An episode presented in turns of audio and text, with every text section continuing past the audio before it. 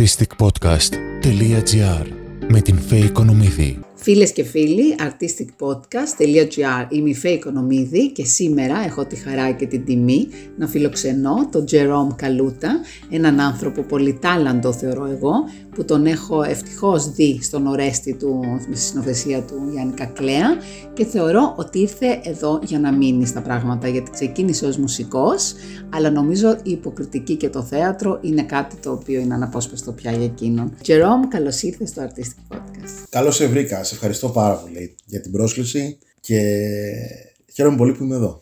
Σε ευχαριστώ. Τιμή μου γιατί να πούμε ότι εν το μέσο προβών τρεχαλιτού τον φέραμε και λίγο μακριά. Οδήγησε πολύ για να... Μια χαρά, μια χαρά. Και αυτό είναι χαρά μας. Θέλω να μας κάνεις λίγο ένα ταξίδι, να μας ταξιδέψεις και να πάμε λίγο στο χρόνο πίσω.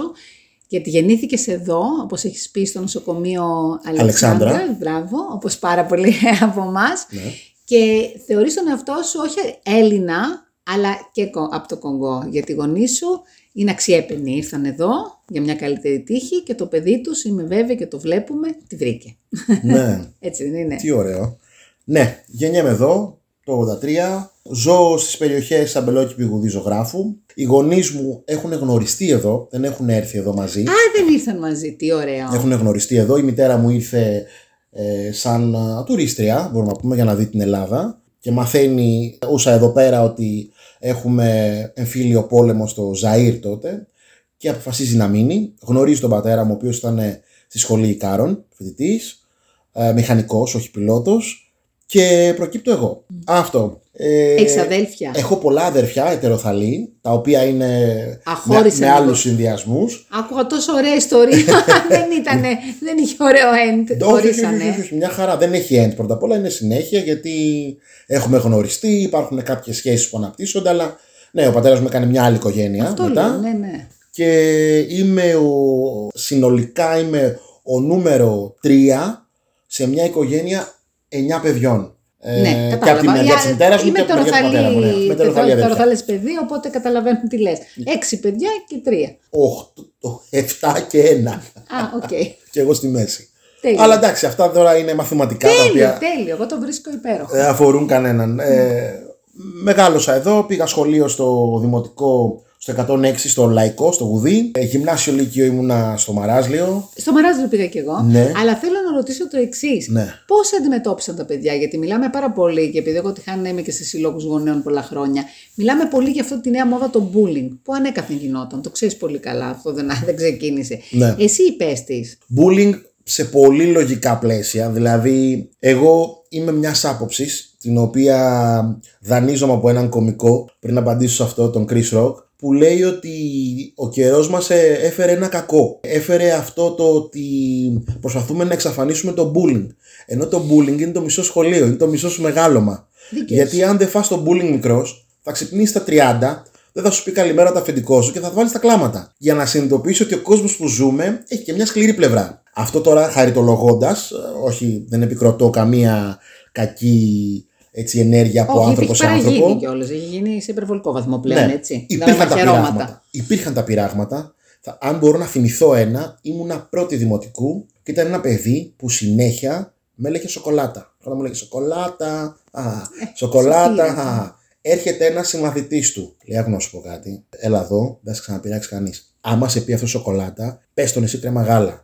Και μια φορά λοιπόν παίρνω θάρρος και τον λέω κρέμα γάλα. Με, ξεκινάνε να με κυνηγάει, ε, γελάνε όλοι, με προστατεύει εκείνος ο μεγάλος και δεν με ξανά είπε ποτέ σοκολάτα αυτός. Συγχαρητήρια στους γονείς εκείνου του παιδιού που το μάθαν και ήρθε και προστάτευσε εσένα. Δεν ξέρω τώρα, ποιο- δηλαδή τώρα να, να, Δεν να ξέρεις πω καν, ποιος είναι είναι ωραίο. αυτός. Πού θα Δεν είναι. θυμάσαι. Αλλά το περιστατικό είναι πολύ συγκεκριμένο. Μου λέει πες τον κρέμα γάλα. Και τον είπα κρέμα γάλα και ο άλλος κοκκίνησε, ο κρέμα γάλα και αυτό. Αλλά η αλήθεια είναι ότι πέρα από το πρώτο, δηλαδή εγώ είχα τον πρώτο μου συμμαθητή που ε, μου έδωσε χειραψία και μετά κοίταξε να δει το χέρι του εάν ξεβάφω, αν του μείνε χρώμα, αλλά ήμασταν έξι Μα μιλάς για το 85-87. για το 80. Μια... Ναι, ναι. Μιλάς για μια εποχή που πλέον 89 δεν είναι... εκεί. Ναι. Ναι. δεν είσαι, είσαι μικρός. Δηλαδή Είμαστε μου κάνει μικροί. εντύπωση που έκανε το χέρι του έτσι. σε- Ναι, αλλά αυτή είναι αδέρφια μου. Δηλαδή, αυτό που συνέβη τότε ήταν ότι τότε είχαμε την πρώτη, υ- υπήρχε η ειλικρίνεια της πρώτης επαφής. ότι βλέπεις κάτι για πρώτη φορά. Είναι λογικό να σας στήσεις, να απορρίσεις, να, να, να, να, να. Δεν υπήρχε δεύτερη σκέψη. Μετά, εγώ μπορώ να πω ότι στο κομμάτι του δημοτικού, στο 106,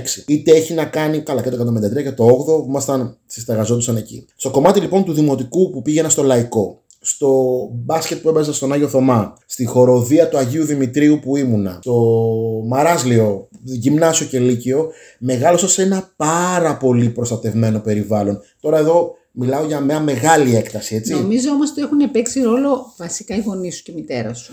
Η μητέρα μου έχει Για όλα παίξει αυτά που ρόλο. λες. Έχει παίξει ρόλο και ο τρόπος που αντιμετώπιζα και εγώ τα πράγματα. Αλλά υπήρχε πολύ αγάπη. Θέλω να πω ότι δεν είναι ότι δεν τσακωνόμουν με ποιον ήταν να τσακωθώ. Υπήρχαν όλα αυτά τα κανονικά, αλλά υπήρχε πολύ πολύ αγάπη από δασκάλους, μαθητές, συμμαθητές. Υπήρχε η αίσθηση της γειτονιάς. Ήταν μια άλλη, μια άλλη κατάσταση τότε. Εννοείται, έχει- έχουν αλλάξει τα πράγματα. Το ξεχωριστό και το τροπικό που ήμουν εγώ τότε το είχαν πάρα πολύ έτσι. Ήταν, ήμουν Το ακριβώς. αγκάλιασαν μάλλον Το αγκάλιασαν, μετά, ναι, ε. ήταν ακριβό για αυτούς. ήταν precious που λέμε. Ναι, αλλά είναι ωραίο. Εσύ ήσουν καλός μαθητής; Ναι, Α, ήσουν και καλό Ήμουνα, μαθητή. εντάξει, θα μπορούσα να είμαι καλύτερος, αλλά είχα άλλες δουλειές να κάνω. Ήμουνα πρόεδρος του 15 μελούς, έστεινα τις μπάντες μου. Αυτά να μας πεις. Ήσουν και πρόεδρος του 15 Ε, ναι, ναι, ναι, μελούς. ναι, έχω υπάρξει Αυτό είναι πρόεδρος. επίτευγμα. Ναι, ναι, ναι. Όταν λες ότι είσαι διαφορετικός και πας και είσαι ο, ο μοναδικό παιδί που έχεις πει στο δημοτικό. Δηλαδή, θέλω να σου πω, όλο αυτό θα μπορούσε να έχει γυρίσει αντίστροφα σε σένα. Από Και όχι πρώτη μόνο γυμνασίου. αυτό, ναι, όχι μόνο αυτό, εσύ κατάφερες αυτό, ένα ας πούμε μειονέκτημα σε εισαγωγικά για τότε, να το κάνεις πλεονέκτημα. Να το τονίσουμε εδώ, ότι ο άνθρωπος είναι το θέλω του τελικά. Εντάξει. Ο τρόπος που αντιμετωπίζει τα πράγματα. Δεν, δεν θα πω ότι εγώ όριζα παρέες και τέτοια. Είχα την παρέα μου. Δεν Το ήμουν ότι σε μόνος μου. αποδέχτηκαν είναι επίτευγμα. Γιατί; Και με αποδέχτηκαν και αποδεχόμουν και εγώ άτομα. Αλλά μ, υπήρχε μία. μ, Δεν ξέρω. Είναι, ξέρεις, είναι πάρα πολύ τρυφερός ο τρόπος που το σκέφτομαι όλο αυτό. Και, και τους ευχαριστώ όλους. Δηλαδή. Να νομίζω δεν- δεν τολμήσω μ' να ακούνε. ρωτήσω, έρχονται, έχεις δει παλιούς με αυτές σου έρχονται. Κάποιοι Σε- ναι. Έχω τους τους φίλους μου που έχω κρατήσει από τότε. Έχω τρει-τέσσερι που είμαστε μαζί και είμαστε πλέον οικογένεια. Οι οποίοι έρχονται, εντάξει, είναι, είναι, είναι το, Fans. το fan club μου. Αγαπημένοι μου, οι οποίοι δεν είναι αντικειμενικοί, όπου και να έρθουν, είτε παίζω σε όλη την παράσταση, είτε παίζω σε ένα λεπτό, κοιτάνε εμένα. Και αυτό. Έρχονται καθηγητές μου, έχουν έρθει. Θα νιώθουν πολύ περήφανοι. Γιατί συνέβαλαν με έναν τρόπο. Πολλοί, πολλοί, όλοι τους. Και οι φίλοι μου και οι καθηγητές μου, όλοι τους είναι. Πάμε λοιπόν πώς ξεκίνησε, πώς ήρθε η μουσική, γιατί κατάλαβα ότι είχες μπει στη χοροδία, άρα είχες αποκτήσει μουσική παιδεία σιγά σιγά Ναι. σε- και μπράβο στους γονείς σου που σε βάλαν μέσα σε αυτές τις ομάδες Ναι. για να βρεις, να, να ανήκεις κάπου και να κάνεις φίλους, γιατί αυτό είναι το σωστο που κάνουν οι γονείς. Πάμε τα παιδιά μας σε πολλά για να ομαδοποιηθούν, κοινωνικοποιηθούν. Και θέλω να ρωτήσω πώς προέκυψε από τη μουσική, η μουσική και μετά η υποκριτική. Η μουσική είναι κάτι το οποίο είχαμε πάντα στο σπίτι, από τη μητέρα μου κυρίως. Στα 5-5,5 περίπου ξεκινάω μαθήματα κιθάρας. Εκεί γράφομαι στο 2, στο γουδί. Ο, ο δάσκαλος μου, ο Ντίνος Τροβολίδης, ήταν αυτός ο οποίος με μίλησε στον κόσμο της κιθάρας, της μουσικής. Μου δίνει κασέτες, άκουγα κονσέρτα, κλασική μουσική. Δύο κιθάρες, τρεις κιθάρες να παίζουν, άκουγα πολλά τέτοια μικρός. Σαν μελέτη, ήμουνα καλός, δεν ήμουν καλός στη θεωρία, αλλά μ' άρεσε να ακούω και να παίζω. Όλο αυτό όλο μετά αναπτύχθηκε, ήρθε η ανάγκη για τραγούδι. Και έχεις πει τα πρότυπά σου ήταν ένας Michael Jackson. Ο Μάικλ Τζάξον ήταν. ε, Ο Michael Jackson είναι το πρότυπο. Είναι ο άνθρωπος ο οποίος λες. Όταν τον είδα, είπα Αυτό θέλω να κάνω. Ο Papa Wemba, που είναι ένας μουσικός από το Κονγκό, πολύ πολύ σημαντικός για όλη την Αφρική, είναι ένας άνθρωπος τον οποίο είδα και λέω: Οκ, αυτός, με αυτόν μοιάζω. Άρα μπορώ να το κάνω. Το κάνει αυτός, μπορώ και εγώ να το κάνω. Ο Eddie Murphy είναι μια τέτοια μορφή. Πρίγκιπας για μένα. Ζαμούντα, από τα Ο αγαπημένα μου. πρίγκιπας Ζαμούντα. τα αγαπημένα μου. είναι μια μορφή λοιπόν τέτοια α, για μένα. Ο Ντέζελ Ουάσιγκτον, ο, ο Spike Lee. Ναι. Όλοι αυτοί οι Είπες άνθρωποι. στον Ντέζιν Ουάσιγκτον που είναι θεός ηθοποιία υποκριτική, δεν το συζητώ. Από ποια ταινία. Αυτοί λοιπόν ήταν οι παιδικοί μου ήρωες. Ο Αλ Πατσίνο, ο, ε, Ρόμπερ Ντενίρο. ο Ρόμπερ Ντενίρο, ο Νίκος Ρίζος, ο Κώστας Βουτσάς, ο Κώστα. Όλοι, όλοι αυτοί Έχει του έβλεπα. μεγαλώσει και με αυτά οι ελληνικές Εννοείται. ταινίες. Εννοείται. Και όλα αυτά ήταν πράγματα τα οποία μ, τα έχω μέσα μου, δηλαδή δεν μπορώ να τα ξεχωρίσω. Να πω αυτό και Πώς αυτό. έγινε και πήγες, δηλαδή ακολούθησες, ήταν, σε είδε κάποιος ή ο Κράουνα. Πώς έγινε και βγήκες; Α, πώς τα λέμε εκεί πέρα. Εγώ γενικά ασχολούμαι με τη μουσική. Ασχολούμαι με τη μουσική, ε, φτιάχνω μπάντες, με το DJing, κάνω πράγματα και είναι σε ένα πολύ Αφού πολύ τέλειωσες καλό το επίπεδο. σχολείο. Αφού τελειώσω το σχολείο και λίγο πριν, ε, ασχολούμαι με τη μουσική. Όπα, σαν DJing, σαν παραγωγή μουσικής, Το hip hop κυρίως ήταν ε, το είδος μου τότε. Ναι, έπεσε έτσι. στην εποχή του hip hop. Ήταν, ναι, ήταν αυτό που επικρατούσε και αυτό που μου άρεσε να κάνω. Και εκεί λοιπόν έψαχνα κάτι. Έψαχνα το μεγαλείο. Ε, έκανα demos και πήγαινα από εδώ, πήγαινα από εκεί. Υπήρχε μια Μόνος εποχή. σου, δεν είχες. Ναι. Να πούμε εδώ, μόνος σου Ναι, έτρεχες, ναι, μόνος μου έτσι. με τους ανθρώπους που βρισκόντουσαν τότε για να βοηθήσουν, για να, για να συνεργαστούμε. Εκείνη την εποχή στη Λεωφόρο Μεσογείων, όπου είναι όλες οι δισκογραφικές, αν δεν σου ανοίγανε την πόρτα, δεν ήσουν μουσικός. Πάσχιζες πολύ να κάνεις ένα ραντεβού, και όταν έκανες ένα ραντεβού, δεν ήταν ε, σίγουρο ότι θα έχεις και τη δέουσα προσοχή. Γιατί όλοι ψάχναν να βρούνε πώς θα το κάνουν και όλοι ψάχναν να βρούνε κάποιον έτοιμο για να τους κάνει τη δουλειά. Εν πάση περιπτώσει, τα χρόνια περνούσαν και κάνω το πρώτο μου συμβόλαιο με μια ανεξάρτητη εταιρεία. Βγάζω κάποιες κάρτες, τις οποίες επικοινωνώ το όνομά μου και τα στοιχεία μου για να μπορέσει ο άλλος να με Γνώσεις σχέσεις, βλέπει ναι, επικοινωνιακά. να ξέρει με ποιον είναι. Και κάποια στιγμή, στην όλη αυτή φάση όπου παίζω σε μαγαζιά, κάνω live, κάνουμε αυτό, γνωρίζω το σταμάτη. Το γκραουνάκι να πω. Γνωρίζω το σταμάτη κραουνάκι. Μια μέρα όπου βρίσκομαι κάπου, σε ένα μαγαζί, τυχαία δηλαδή έπαιζα κάπου και πήγα κάπου αλλού. Τον βλέπω να περνάει με έναν συμμαθητή μου, τον Ορφέα τον Εμιρζά, ο οποίος είναι ένας σπουδαίος φωτογράφος, είναι συμμαθητής μου και φίλος μου. Τον βλέπω που είσαι, τι κάνεις, πώς είσαι. Ο Ορφαία εκείνη τη στιγμή τον φώτισε ο Θεός και είπε όλα τα σωστά πράγματα που πρέπει να πει ένας φίλος εκείνη την ώρα. Ο Σταμάτη Κρανονάκη μου ρίχνει μια ματιά, μου λέει: Θα ήθελες να συνεργαστούμε; Είχε τη σπήρα σπήρα του. Ναι. Και λέω γιατί όχι; Δεν το πίστεψα γιατί είμαι σε μια εποχή όπου έχω αποφασίσει ότι το κάνω. Δηλαδή σταματάω από βράδυ, από σερβις, από όλα αυτά και λέω θα κάνω μουσική. Και θα Όνειρο. ζήσεις από αυτό. Θα γίνει η δουλειά σου για να γίνει 100% αυτό που θέλεις να συμβεί.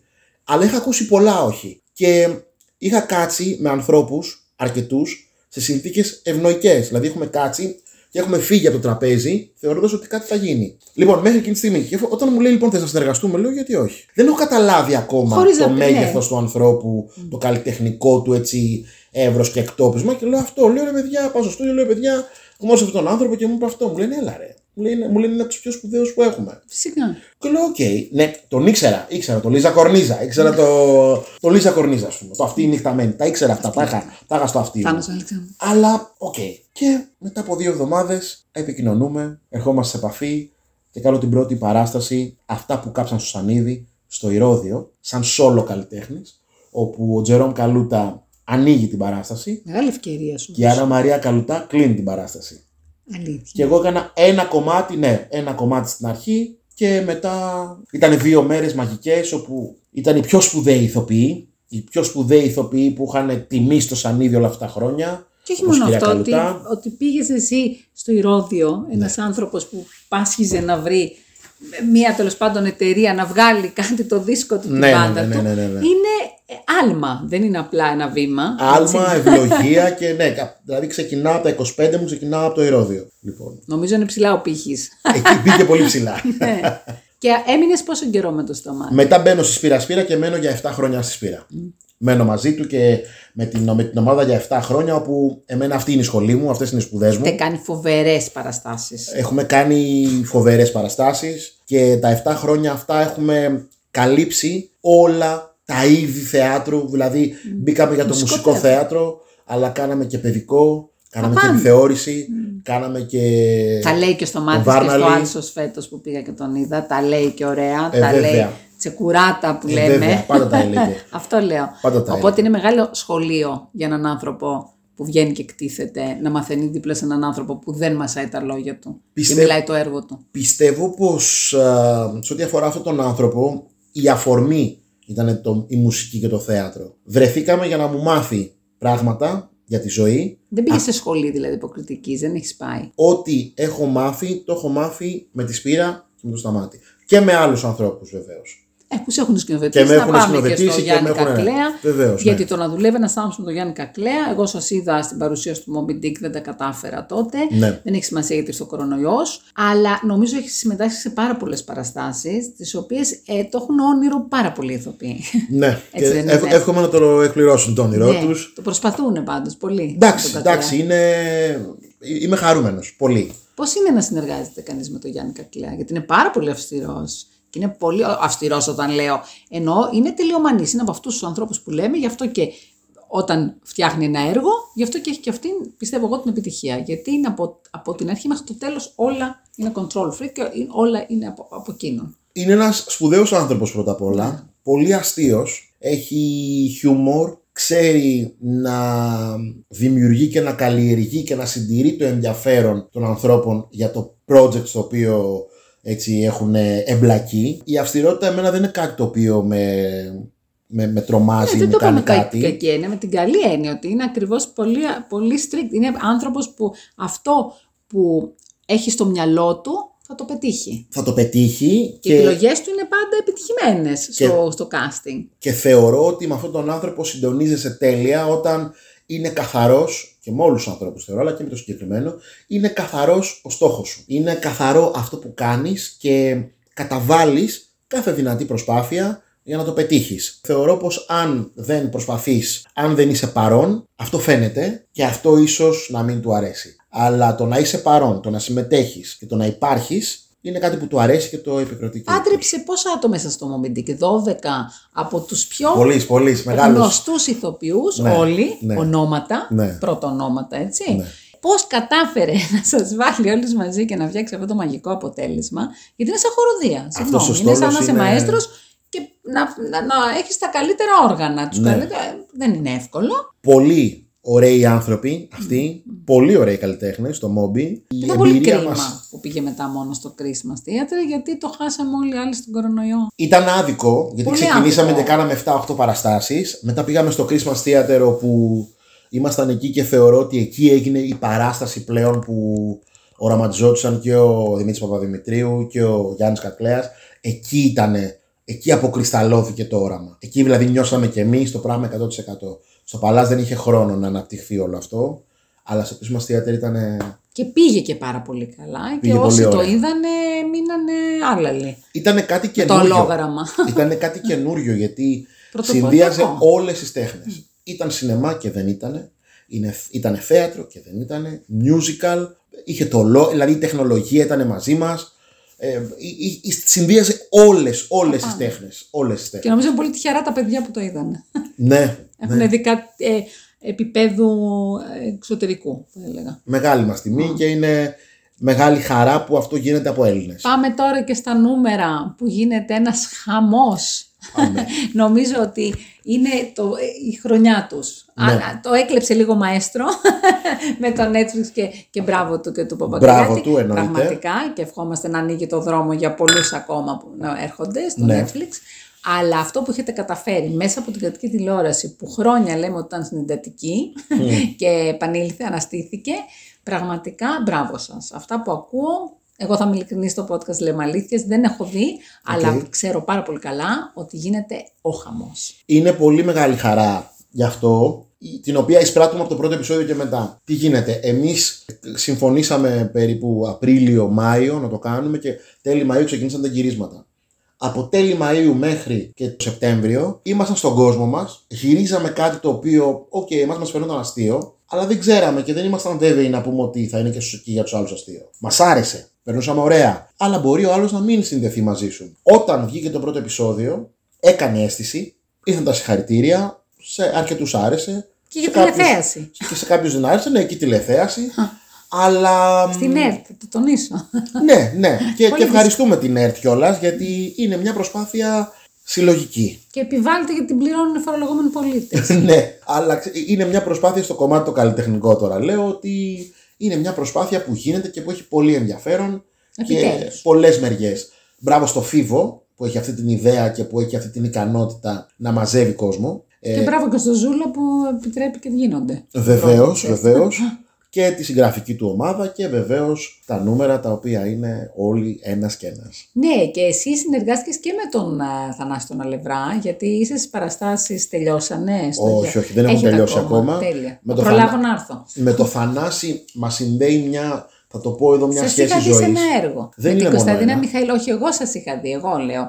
Και το οποίο ε, εκεί, εκεί αναγνώρισα το μεγάλο σου ταλέντο. Εκεί λοιπόν, Στο λέω. Θανάσης Αλευράς, Κωνσταντίνα ηλίσια. Μιχαήλ, Αντώνης Κρόμπας, Ελένη Ροδά και εγώ είμαστε μια πεντάδα όπου συνθέτουμε την ιστορία του Μάνα θα πάω στο Hollywood όπου όλο αυτό για το οποίο ένα, ένας από τους λόγους για τον οποίο είμαι εδώ μπροστά σου και μιλάμε είναι και η Δήμητρα Παπαδοπούλου η οποία Αγάπη έγραψε μου. εκείνο το έργο και η οποία με διάλεξε να παίξω στο Μάνα θα πάω στο Hollywood για να Σε ήξερε. με γνώρισε. Α, αυτό λέω, ναι. Από οντισιόνι. ε, Με σε γνώρισε. είδε. Με γνώρισε. Εντάξει, με το Ναι, στομάτι σε κάναμε ναι, ναι, ναι. παραστάσεις και υπήρχε η πληροφορία του ποιος κάνει τι. Και εκεί λοιπόν ξεκινάει μια πολύ ωραία έτσι κατάσταση την οποία βιώνω ακόμα και τώρα. Με το Θανάση κάθε φορά που συναντιόμαστε Ταιριάζεται πάρα Κάνουμε πολύ. κάτι Γι' αυτό καινούριο. θέλω να έρθω στο, να το δω. Είστε, έχετε φοβερή χημεία. αυτό στη πρέπει να σκηνή. το δεις. Μα θα το δω σίγουρα. Θα το υποσχεθεί στον εαυτό μου. Πρέπει να το Δεν δεις γιατί ο χάσω. Θανάσης εκεί Άλλο ταλέντο τεράστιο για μένα. Δηλαδή θεωρώ ότι είναι πολυτάλαντο πλάσμα κι αυτό. δεν θεωρώ πως δεν τον ξέρει ο κόσμος Φυσικά αλλά δεν τον ξέρει. αν μου επιτραπεί τώρα ο όρος συστήνεται ο Θανάσης και είμαστε Επανασυστήνεται τα λέω. επανασυστήνεται και, είμαι, και είναι μεγάλη χαρά να είμαι σε αυτό. Και γράφουν μνήες του γράφουν. Εγώ Είναι- βλέπω κριτικούς που λένε ε, εισάγει νέα τροπή στο θέατρο. Δηλαδή φέρνει κάτι καινούριο ο Θανάσης. Πιστεύω Γι' αυτό ότι θέλω δεν να είναι- έρθω να το δω. Κάτι, κάτι κάνει το οποίο μαγεύει. Είναι πάρα πολύ ωραίο. Δεν είναι θέατρο ακριβώς. με Δεν είναι μουσικό ακριβώς θέατρο. πίστα. Είναι μια, μια μουσική παράσταση. Καλά, η να πούμε. μεταμορφώση του Θανάση νομίζω είχε πάει και στο Sound Family, είχε βγει νικητής, δεν ξέρω Ναι, αν ναι, είναι ναι. κάτι τέτοιο. Δεν έβλεπα εγώ reality, αυτό το είχα μάθει. Δηλαδή, Ναι. η- ακουγόταν, η καλύτερη διαφήμιση που λέω εγώ είναι από στόμα σε στόμα. Βεβαίως. Δεν είναι ούτε από τα ίντερνετ, ούτε από τα site, ούτε... είναι από το πάω να δω μια παράσταση και τη συστήνω σε έναν άλλον. Ναι. Είναι το πιο δυνατό που υπάρχει, νομίζω. Σε συστήνω λοιπόν και εγώ να έρθεις. Εγώ θα έρθω και στους ακροατές να το συστήσω. Μέχρι πότε θα πάει; Είμαστε εκεί μέχρι τις 30 Ιανουαρίου. Τέλεια. Αλλά για να δούμε. Σας περιμένουμε και για να δούμε. Μπορεί να Καλά συνεχίσουμε. πάει. Α, Βεβαίως. εγώ είμαι σίγουρη θα, θα έχει παράταση. Το ελ- Έτσι το- ακούω, το ελπίζουμε. γιατί Το είναι- ελπίζουμε. έχει κόσμο. Έχει Και κόσμο. τι άλλο κάνεις αυτή τη στιγμή; Λοιπόν, αυτή τη στιγμή που μιλάμε σήμερα, εχθές μόλις τελείωσα τα γυρίσματα ε, της καινούργιας μου ταινίας που λέγεται National Road. Δεν είναι δικιά μου η ταινία, αλλά είμαι εκεί, άρα συμμετέχεις. καταλαβαίνεις. είναι μια φανταστική κομμωδία. Μ' αρέσει ο τίτλος Εθνικός Ζώο. National Road, ναι. Αρέσει πάρα Είναι μια κομμωδία, μια μαύρη κομμωδία που Ξένη παραγωγή. είναι ελληνική παραγωγή, την κάνει η Central, είναι αγγλόφωνη η ταινία, σκηνοθετεί ο Αλέξανδρος Τσιλιφώνης, ο οποίος υπογράφει το σενάριο μαζί με τον Αντώνη Τσιωτιόπουλο και Τι κάνεις εκεί εσύ, μπορείς να μας εκεί πεις. πέρα είμαστε τέσσερις άνθρωποι οι οποίοι δουλεύουμε σε ένα, σε ένα diner, σε ένα εστιατόριο. Πώς Τα είναι αυτά- diner στην Αμερική. τα Τα diner γνωστά στην diner, Αμερική. ναι. Έχουμε λοιπόν φτιάξει ένα diner εδώ πέρα στη Θήβα κοντά, όπου, που είναι κοντά στην Εθνική, όπου εκεί μετά από ένα γεγονός δοκιμάζονται αυτοί οι τέσσερις διαφορετικοί άνθρωποι, δοκιμάζονται οι αξίες τους και η ηθική τους. Αυτό, αυτό μόνο μπορώ να πω. Δηλαδή, Αχ, πολύ ωραίο ακούγεται. ο, βεβαίως, έχει όλα τα Εμένα συστατικά με της, εξάρτητη οικογε... περιέργεια. έχει όλα τα συστατικά της οικογενειακής ταινίας. Μουσική, πέντε ποιος έχει κάνει; Μόλις τελειώσαν τα γυρίσματα χθες. Δηλαδή χθες κάναμε το τελευταίο μας γύρισμα. Αυτές είναι οι πληροφορίες που έχω μέχρι τώρα. Αλλά θα έχουμε πολύ πράγμα μετά. Και ετοιμάζεις και το. Έχεις ένα δεύτερο δίσκο που λες σε μια συνέντευξή σου καθημερινή ότι ελπίζω τα επόμενα 10 χρόνια να τον τελειώσω. Θα τον τελειώσω πολύ πιο γρήγορα. έχω μπει και τώρα ξεκινάω, γράφω τραγούδια για να κάνω έτσι το επόμενο βήμα. Δεν έχω ακόμα τίτλο, έχω κάποια τραγούδια, αλλά έχω καλό προέστημα ότι θα κινηθούμε πιο Πάντως γρήγορα. στη μουσική δεν, την, δεν, δεν επιλέγεις. Δεν, δεν είσαι ο άνθρωπος. Κάνεις και τα δύο. Όσο και να προλαβαίνεις να κοιμηθείς. Γιατί προσπαθώντας να κάνεις όλα αυτά, νομίζω ότι προσωπικό χρόνο δεν πρέπει να έχεις. Ο ύπνος είναι υπερτιμημένο, θεωρώ. Φερτιμένη αξία. ε. Υπερτιμημένο αυτό γιατί και δεν μπορεί να μιλήσει μετά και τέτοια. ε, όχι, προλαβαίνω. Είναι, ξέρεις κάτι, είναι η πιο ωραία δουλειά του κόσμου. Εμένα μου το λες που δεν την τελείωσα γιατί έκανα παιδί. Υπάρχουν άνθρωποι. δεν τελείωσα τη σχολή. Δεν τελειώνει ποτέ όμως αυτή η δουλειά. Είναι λίγο μύθος και αυτό είναι λίγο υπερτιμημένο. Όταν Ποιο; έχει- ότι, ότι μπορούν να πάνε όλοι και είναι ανοιχτό επάγγελμα και δεν έχει ηλικία. Δυστυχώς έχει υποχρεώσεις η ηλικία, η κάθε ηλικία. Ναι, ναι, ναι, ναι. Δεν, Δυστυχώς. δεν αντιλέγω, αλλά. Ότι είναι ανοιχτό είναι. είναι Αλλά ανοιχτό και Θα σου κάνω εδώ μια ερώτηση. όμως. ποτέ δεν ξέρεις. Ποτέ δεν ξέρεις. Αλλά πόσο εύκολο είναι στην Ελλάδα, γιατί στην Ελλάδα, μεγάλωσε στην Ελλάδα το κάνεις επάγγελμα, Ναι. πόσο εύκολο είναι να βιώνει ένας άνθρωπος αξιοπρεπώς. Είδες τι είπες πριν, έκανες πολλές δουλειές Ναι. για να μπορέσεις να τις αφήσεις και να χτυπήσεις την πόρτα. Ναι. Είναι πάρα πολύ δύσκολο και ένας άνθρωπος να είναι. Να είναι επαγγελματίας που λέμε ηθοποιός. Δεν μιλάμε να είμαι σερβιτόρος Ναι. και να παίζω και να μην μπορώ να περνώ ξέρω εγώ, 100 βιταμίνες για να το αντέξω. Δεν είναι δύσκολο σε αυτή τη χώρα. Προφανώς. Γιατί εσένα σου δόθηκαν ευκαιρίες, ήσουν στο σωστή ώρα, σωστό μέρος. Μετά από καιρό. Μετά από Φυσικά, καιρό. μετά από Τι, μόχθο. τι θέλω να πω. Εννοείται πως είναι δύσκολο. Γι' αυτό, αυτό είναι που το κάνει και ιδιαίτερο. Δεν είναι απλό. Είναι μια επιλογή την οποία ο κόσμος κατανοεί μόνο βλέποντας το αποτέλεσμα. Δηλαδή, βλέπεις τώρα μια παράσταση και λες: Πω, πω. Αυτή η παράσταση έχει πρόβες Απλήρωτες. απλήρωτες, έχει πράγματα τα οποία δεν πήγαν καλά. Μπορεί να κατέβει ανά πάσα στιγμή. Α μην πάμε σε αυτό. Α κρατήσουμε την αισιόδοξη πλευρά. Έχει πράγματα τα οποία δεν πήγαν καλά, έχει κόπο, έτσι. Και όλα αυτά δεδομένου ότι πήρε τη δουλειά. Γιατί μπορεί να μην την πάρει τη δουλειά. Βεβαίως. Μπορεί να μην σε διαλέξουν, μπορεί να διαλέξουν κάποιον άλλο. Δεν είναι προσωπικό. Μπορεί κάποιος να πει ότι μ' αρέσει αυτή η φάτσα, μ' αρέσει αυτός, μ' αρέσουν αυτά. Είναι πολύς ο κόσμος, είναι ο ανταγωνισμός Είναι μεγάλος. το πιο ανασφαλέ επάγγελμα που υπάρχει. Είναι. Αυτό και τις δημοσιογραφίες αυτή Είναι. τη στιγμή. Αλλά επειδή ζούμε στην εποχή του mix and match, επειδή ζούμε στην εποχή του DIY, του do it yourself, κάτω μόνος σου, πιστεύω ότι συμβαίνει και το εξής. Είναι μαραθώνιος. Όσο πιο στο στόχο σου είσαι και είναι πιο κρυσταλλένιο όλο αυτό το οποίο θέλει να, θες να πετύχεις και είσαι καθαρός ως προς αυτό και καταβάλεις τις προσπάθειές σου, όσο πιο πολύ το κάνεις αυτό, κάποια στιγμή ο χρόνος θα σε δικαιώσει. Η επιτυχία, που λένε η επιτυχία, έχει πολλές μορφές και την Τι καταλαβαίνει ο κόσμος σημαίνει κάτι επιτυχία; Ναι, η λέξη τη λέμε τώρα επιτυχία, αλλά οριοθετεί ο καθένας Όπως θέλει. προσωπικά την επιτυχία. Ε, αν θα μπορούσα να δώσω έναν ορισμό, που δεν θα μπορούσα να τον δώσω αυτόν, μια περιγραφή, όχι ορισμό, είναι να κάνεις πολλά μικρά σωστά πράγματα για μεγάλο χρονικό διάστημα. Αυτό συμβαίνει και με τις δίαιτες. Όπως βλέπεις, δεν το έχω κάνει. Αλλά είναι αυτό το πράγμα. Και αυτό που μου έχουν πει, μου έχει πει η συνεργάτης μου από την αρχή, η Βίκη, η οποία είναι το αστέρι μου και είναι ο άνθρωπος ο οποίος Το τυχερό σου αστέρι που είναι τη τυχερό μόδας. μου αστέρι. ναι, είναι η, μέ- η μέρα που με ευλόγησε ο Θεός, μου μου γνώρισα αυτόν τον άνθρωπο και μπόρεσα να κάνω θαύματα στη ζωή μου. Μου είπε μια φράση που κρατάω, πολλές φράσεις μου έχει πει, μου έχει πει μια φράση όμως που την κρατάω. Μην χάνεις το στόχο σου. Είναι πολλά αυτά που συμβαίνουν που μπορεί να χάσει το στόχο σου. Κάθε μέρα. Είναι- 100.000 παρεμβολές μπορεί να έχεις. Σαν ραδιόφωνο είναι. Είναι πολύ, με- Παράσιτα, έχει πολλά Βεβαίως, παράσιτα η είναι ζωή. πολύ μεγάλη η φασαρία και ο θόρυβος της πόλης Και κοφαντικός. για να πεις ότι αυτή τη στιγμή έχω μια ηρεμία και εμπνέομαι να κάνω κάτι. Άρα θέλει μια προσπάθεια. Θέλει μια προσήλωση. Αυτό μια που είπες. προσήλωση και Στόχο. θέλει πνευματικά να είσαι διαθέσιμος και Πιστεύεις, δυνατός. πιστεύεις στο Θεό. Προφανώς. Μμ, Είσαι θε... Προφανώς. Έτσι καταλαβαίνω. Ή ότι έχεις κάνει πολλά χρόνια ψυχανάλυση ή μέσα από το θέατρο έχεις ψυχαναλυθεί από τους ρόλους. Προφανώς. Μα είναι... Βλέπω έναν άνθρωπο πολύ κατασταλαγμένο, πολύ, πολύ οριοθετημένο και έναν άνθρωπο που αυτό που λες. Γιατί είμαστε προβολή αυτών που λέμε. Εμένα με έχει από το χέρι ο Θεός από τη μέρα που γεννήθηκα. Γιατί το λες; Γιατί... Ήταν δύσκολες οι συνθήκες. Ήταν δύσκολες. Με μεγάλωσε μια μάνα μόνη σε μια χώρα που δεν ήξερε τη γλώσσα. Εχθρική θα έλεγα. Εντάξει, Θα το πω εγώ. το δεν πεις. ήταν εχθρική. Όχι, αυτό, Εγώ αυτό τη θέλω βλέπω να πω. εχθρική. Η εποχή Πασόκ δραχμές, ο καθένας είχε τη μεριά του. Είχε το σημείο του. Δεν υπήρχε, δεν υπήρχε εχθρικότητα. Αλλά η Ναι, αλήθεια έχεις είναι δίκιο. Αν πάω εκείνη την εποχή, ναι. Αλλά τώρα είναι πολύ εχθρική. Τώρα έχουν συμβεί άλλα πράγματα. Αλλά σε οποιαδήποτε χώρα και να πας, το κλειδί για να μπορέσεις να επιβιώσεις να ζήσεις είναι να ξέρεις τη γλώσσα. Άμα δεν ξέρεις τη γλώσσα, δεν πρόκειται ποτέ να μπεις κάπου Δεν δεν την πρόκειται να ξέρατε. Η συνηθίσει. μαμά σου την ήξερε. Δεν την έμαθε. Την έμαθε αυτό. Την ναι. έμαθε και αυτό. Είχα, είχα το Θεό, με είχε ο Θεός από το ένα χέρι, η μάνα μου από το άλλο και τα καταφέραμε. Είναι η ηρωίδα σου. Εννοείται. Είναι ο ορισμός, είναι superwoman, είναι ο ορισμός του ήρωα. Είναι.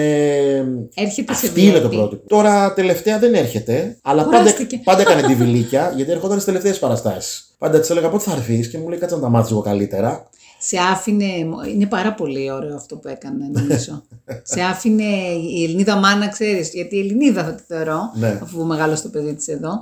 Όλα αυτά ξέρεις είναι προσλαμβάνουσες. Οπότε είναι πολύ ωραίο που σου άφησε να χαράξεις το δρόμο σου και δεν ερχόταν από την αρχή. Όχι, όχι. είναι ναι. πολύ ωραία Είναι- προσωπικότητα αυτό που ακούω. Είναι, είναι, είναι φανταστική προσωπικότητα και είναι ένας. Υπέροχος άνθρωπος. Πάνω απ' όλα. Πολύ. Διότι όταν έχεις μεγαλώσει ένα παιδί με τόσο κόπο και τόσο μόχθο και το παιδί βγαίνει ο, ο Τζερόμ Καλούτα, Ναι. ε, νομίζω σε επιβραβεύει. Δεν ξέρω, ο Θεός, η τύχη, όπως θέλει να το πει ο καθένας. Θεωρώ ότι οι, οι, οι κόποι της α- αμύφθηκαν. Να έρθει Με να τον της τα καλύτερο πεις. τρόπο. Να έρθει να της τα πεις αυτά.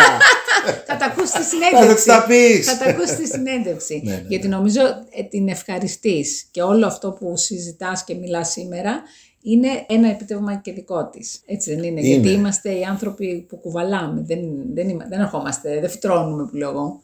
Τέλειο. Όσο και να θέλουμε να είμαστε φυτά, δεν Τέλειο αυτό που φυτρώνουμε. είπες. Ήταν τέλειο, ναι. Και νομίζω ότι εύχομαι καλή επιτυχία σε όλα. Ναι. Δεσμεύομαι ότι θα έρθω να το δω αυτή την παράσταση. Τη λατρεύω και το Θανάση Ελευρά. Μην τη χάσει. Μην Δεν θα θα λέτε, τη Α, χάσω. ήταν να έρθω, αλλά δεν μπορούσα. Όχι, εγώ θα πάω. πότε θα ξαναπέξετε. Εγώ πάω Αυτό τρεις γίνεται. φορές, όχι, εγώ πάω τρεις φορές θέατρο το, τη βδομάδα. Είναι κάτι το οποίο και μέσα στον κορονοϊό τώρα παραγγέλνω τα live streaming on demand από το θέατρο Πορεία.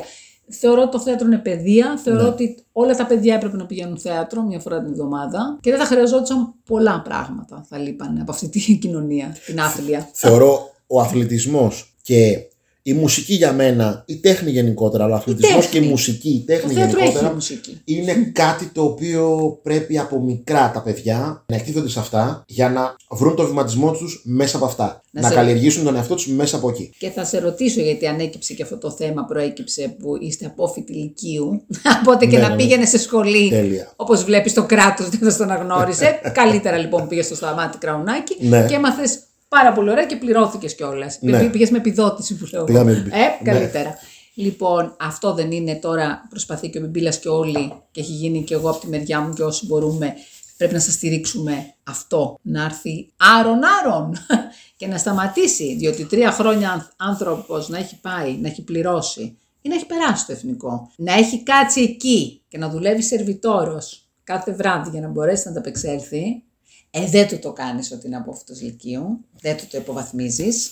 Λοιπόν, ένα πράγμα το οποίο έχω μάθει πλέον σε αυτήν την εποχή που ζούμε, την τόσο γρήγορη, την τόσο καταιγιστική, την τόσο έτοιμος να φάει ένας στο δέρμα του άλλου, είναι να παίρνω μία ή εφτά ανάσες και να, να κάτσω να σκεφτώ τι είναι αυτό και να, να αντιδράσω όσο πιο αργά γίνεται για να μην με παρασύρει το θυμικό, το Ωραία. συνέστημα, το οτιδήποτε. Λοιπόν, πρώτα απ' όλα πρέπει κάποιος από αυτούς τους ανθρώπους που παίρνουν τις αποφάσεις, κάποια στιγμή, ή ας πούμε ότι γίνεται συνέχεια, να βγει και να εξηγήσει ποιο είναι το σκεπτικό πίσω από αυτό. Εγώ έχω λόγω δουλειάς και λόγω γυρισμάτων έχω καταλάβει τι γίνεται από τις αντιδράσεις των συναδέλφων και έχουν περιγράψει τι είναι αυτό. Δεν έχω δει αν κάποιος έχει βγει και έχει πει Το ΦΕΚ. Βγήκε Έχω- ο Μπιμπίλας και έδειξε το ΦΕΚ κανονικά. ναι, ναι, ναι, ναι. Αυτός ο οποίος... Γράφει δηλαδή αυτό, πέρασε. Ναι, ναι. Αυτός λοιπόν ο οποίος πέρασε και πρότεινε και ψηφίσαν γι' αυτό. Και ψηφίσαν όλοι για να Ναι. περάσει το ΦΕΚ, Ποιο, έτσι. είναι- ποιο είναι το σκεπτικό πίσω από αυτό; Γιατί το αντανακλαστικό μας λέει ότι εδώ υπάρχει μια προσπάθεια υποτίμησης κάποιου πράγματος. Υπάρχει μια προσπάθεια να αφαιρέσεις αξία από κάτι και υπάρχει μια προσπάθεια π.χ. να ακυρώσεις ε, Ένα κλάδο ολόκληρο. έναν κλάδο ή συγγνώμη, να δηλαδή. πεις να, τον κόπο. Να πεις ότι εσύ τρία χρόνια εκεί δεν πήγες. Ή εκεί που πήγες τρία χρόνια, τέσσερα και έκανες Δεν στα τι, αναγνωρίζω εγώ. δεν, ήταν πήγες. τσάμπα. Ε, δεν σου λέω ότι είναι αυτό. Αυτό μπορεί κάποιος να υποθέσει. Έτσι. Άρα πρέπει κάποιος να εξηγήσει το σκεπτικό. Τι, Πολύ σκέφ- σωστά τι το σκέφτηκαν; λες. Γιατί το σκέφτηκαν; Γι' αυτό ξεσηκωθήκαν όλοι οι συναδελφοί σου και έχουν αρχίσει α, σήμερα και φωνάζουν. Είναι και, πο- είναι και πολύ Και ωραίο. το ΣΕΙ δηλαδή. Θα είναι και πολύ ωραίο γενικά όταν παίρνονται αποφάσεις και όλα αυτά. Να μην χρειάζεται να ξεσηκώνει το άλλο για να εξηγήσει τι σκέφτεσαι. Πες, κάνω αυτό και σκέφτομαι αυτό, αυτό και αυτό. Δεν λες που υπάρχει το σωματείο και το είδανε. Προφανώς υπάρχει το σωματείο. Γιατί δε- αν δεν υπήρχε το σωματείο να το δείχνει κάποιος, μπορεί να παίρναγε και να πηγαίνατε και να μην το ξέρατε. Να, Προφανώς. να σου χρειαστεί κάποτε και να είναι σαν χαρτί και να μην το ξέρεις καν. Έχουν συμβεί τέτοια μέσα από τη Βουλή. Ναι. Τον Αύγουστο βγαίνουν ειδήσεις. Πρέπει να δούμε λίγο γιατί ξέρεις, αυτό το πράγμα ακολουθεί μια πολύ άσχημη και περίεργη περίοδο για τους καλλιτέχνες, την περίοδο της πανδημίας, όπου δύο χρόνια Άρα λίγο να μην σας πληρώσουν, Τζερόμ. Δεν Το έχουμε- θυμάσαι πάλι με φασαρία. Βεβαίως. Σας, βα- σας εντάξαν και όχι όλους. Δεν πληρώθηκαν όλοι Ναι. στο σπίτι τους. Αυτό. Υπήρχαν άνθρωποι που το ξέρω γιατί κάνω συνεντεύξει ηθοποιών που δεν τα πήραν. αυτό. Υπήρχε λοιπόν όλο αυτό, όπου ένας κλάδος ε, απλά αφέθηκε στη μοίρα του για δύο χρόνια, γιατί, οκ, ε, α- ε, καταλάβαμε και έγινε πλέον ξεκάθαρο ότι κάποιοι αυτό δεν το θεωρούν κανονική Να το δουλειά. πω εγώ, γιατί εσύ δεν πρέπει να το πεις. Η τέχνη αφυπνίζει συνειδήσεις. Και όταν πολεμάμε την τέχνη, δυστυχώς κάτι υποδηλώνει. Ότι δεν θέλουμε αφυπνισμένες συνειδήσεις. Και θέλουμε ανθρώπους που μπορούμε, ίσως, ίσως λέω, να τους χειραγωγήσουμε πιο εύκολα. Θα, Γιατί όταν υποβαθμίζεις αυτό σαν επάγγελμα, κάνεις και άλλους να μην θέλουν να το ακολουθήσουν. εντάξει, Και, και θεωρώ, αυτό πάει μετά. Καταλαβαίνω και το επαναλαμβάνω και εγώ αυτό που λες, γιατί δεν ε, είναι κάτι Δεν που το, το, το υποθέτω, το εικάζω, δεν μπορώ να το, Το πω ότι με η τέχνη σιγουριά. αφυπνίζει συνειδήσεις. Αυτό είναι σίγουρο. Κάτι που δεν ξέρω. ξέρω αν το κάναν γι' αυτό, λέω. δεν, το, δεν μπορώ να το το- πω σίγουρα, κάτι αλλά το οποίο υποτιμάται. Μου περνάει από το μυαλό αυτό. Εγώ δεν θα μιλήσω μόνο σαν καλλιτέχνης, θα μιλήσω σαν εργαζόμενος. Όλοι οι εργαζόμενοι βάλλονται από παντού, από όλες τις μεριές. Γιατί κάποιος είπε ότι εγώ θέλω να πληρώνω πιο φθηνά. Μπορεί αυτή να είναι η πρώτη σκέψη ότι, παιδιά, αυτό αυτός ο Τζερόμ και αυτή η Φέη μας κοστίζουν πολύ ακριβά. Τι θα κάνουμε; Ναι. Δεν βρίσκουμε και τίποτα άλλους που Τι είναι θα πιο κάνουμε; καινούργιοι. Ναι. Και υπάρχει ένα γαϊτανάκι λοιπόν που ακολουθεί αυτή την πρώτη σκέψη που, οκ, σε αυτόν τον κόσμο ζούμε, αυτό είναι το σύστημα το οποίο υπάρχει και το καταλαβαίνουμε. Από εκεί και πέρα, το πρώτο είναι να εξηγήσουν ένα σκεπτικό, γιατί για ποιο λόγο το κάνουν αυτό, τι είναι, μάλλον για καλό πρέπει να το έχουν κάνει, δεν γίνεται. Γιατί για καλό πρέπει να είναι κίνητρο για υπόλοιπους ανθρώπους, να μπορέσουν όλοι να έχουν πρόσβαση σε αυτό και, και να δούμε τι θα γίνει από εκεί και πέρα. Και εύχομαι να συσπηρωθείτε, ήδη έχει ξεκινήσει, να μάθουμε γιατί έγινε και να λυθεί για το καλύτερό σας. Δηλαδή και να είναι το καλύτερο. Μα Γιατί δεν πρόκειται, ξέρεις κάτι. Όταν ένα θέατρο κλείνει, εγώ στεναχωριέμαι.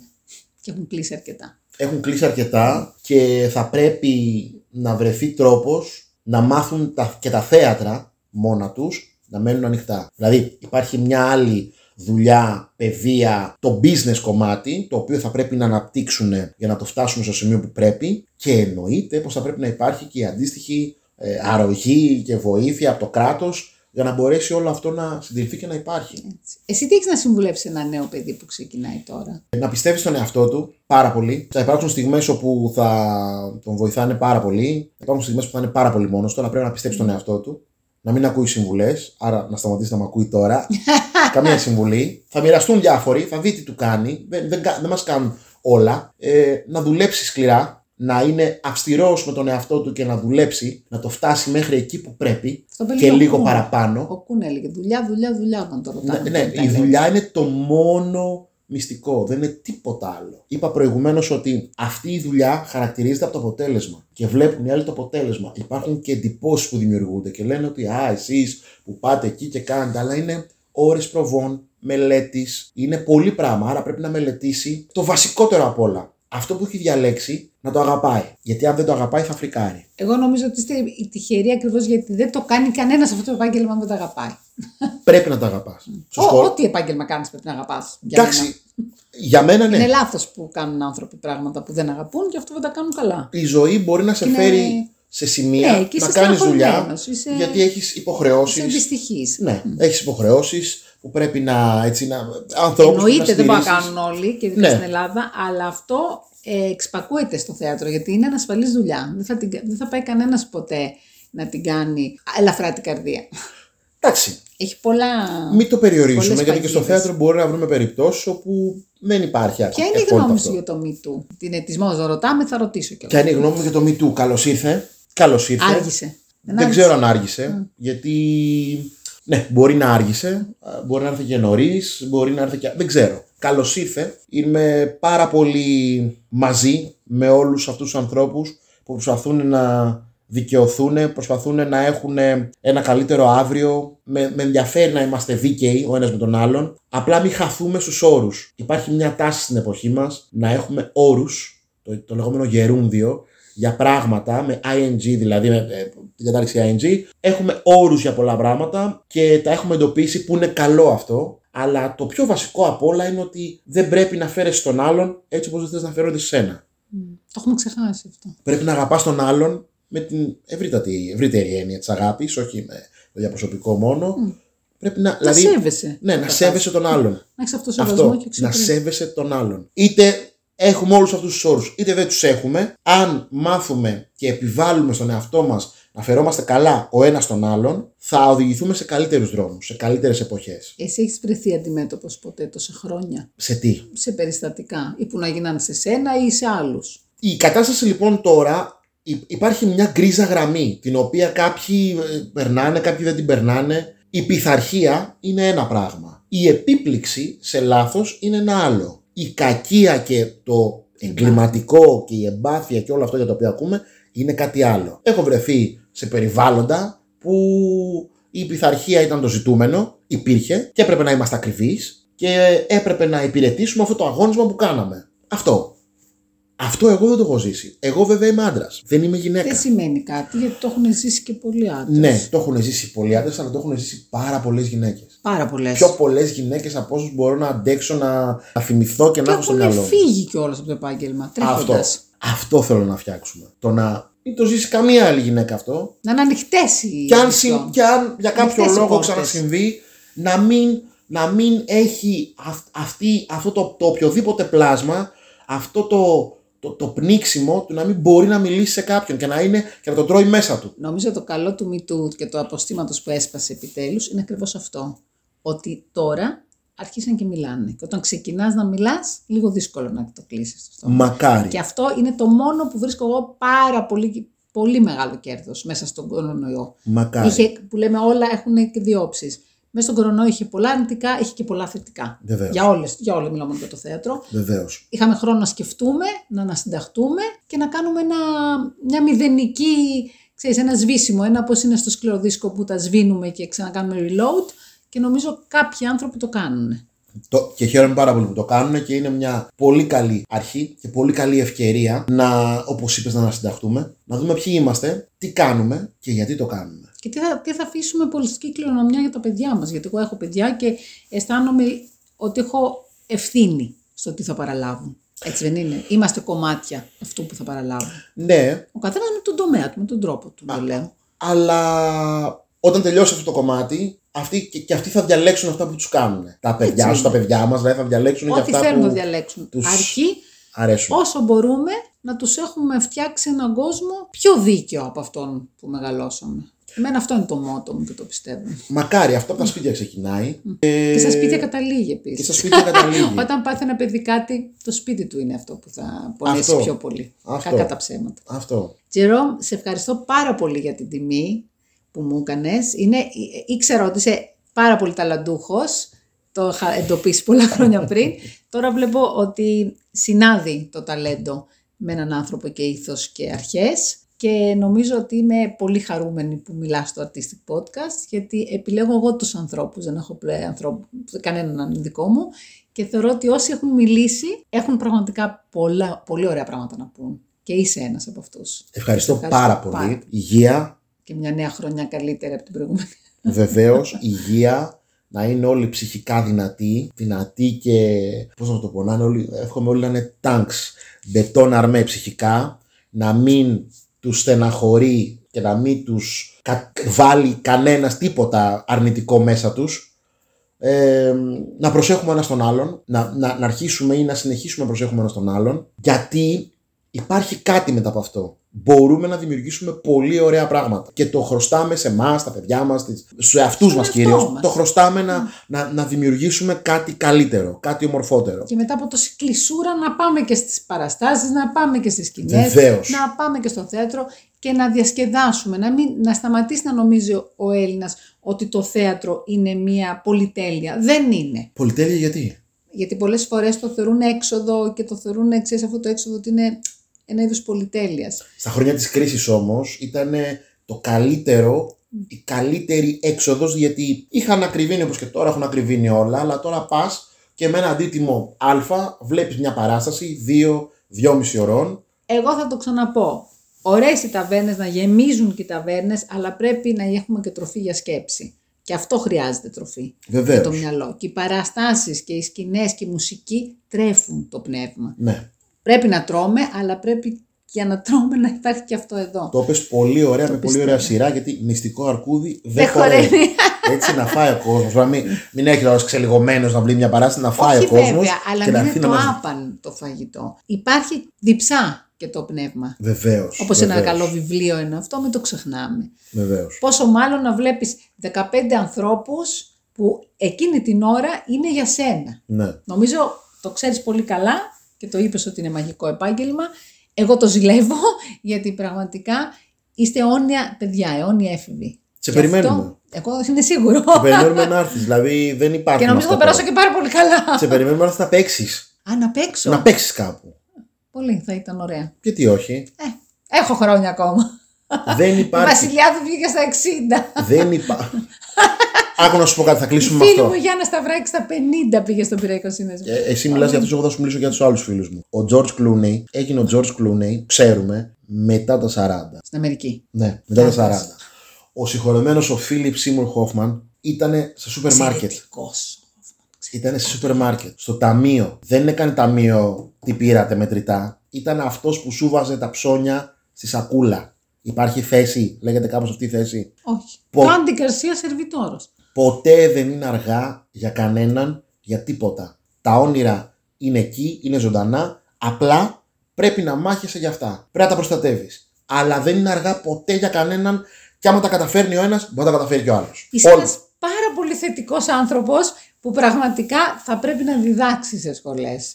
Δεν ξέρω αν μπορείς ή όχι. Δεν μπορώ. Δεν μπορείς γιατί δεν έχεις την, ε, την Δεν- επάρκεια. Δεν ξέρω αν θα μπορούσα να το κάνω αυτό, Α. αλλά. Τώρα και σαν δεν, αποφυτός και δεν νικητή, έχει γιατί να σημασία. μπορείς. ίσως, ίσως θα το ψάξω. δεν έχει σημασία αυτό, αλλά το θέμα είναι ότι. Έχεις τρομερή μεταδοτικότητα και έχεις Ναι. και τρομερή ε, θετική ενέργεια που αυτό λείπει από τα παιδιά σήμερα, από τους φοιτητές, από όλους μας. Από εκεί Σε ξεκινάμε. ένα λεωφορείο λοιπόν. να μπεις θα τους δώσεις τη χαρά. Αυτό, να είμαστε χαρούμενοι. Έστω ότι είμαστε χαρούμενοι γιατί έχουμε τη- την ανάσα, έχουμε το, την αρτι, είμαστε αρτιμελείς. Ακριβώς. Ξέρεις, είναι μια καινούργια αρχή κάθε μέρα που ξυπνάς. Όπως είπε η Σκάρλετ το Χάρα. Ε, βέβαια. Ε, βέβαια. Είναι ακριβώς αυτό. Ε, βέβαια. Εννοείται. Να είσαι καλά Να είσαι καλά και σε κι εσύ. ευχαριστώ πάρα πάρα πολύ. Ευχαριστώ.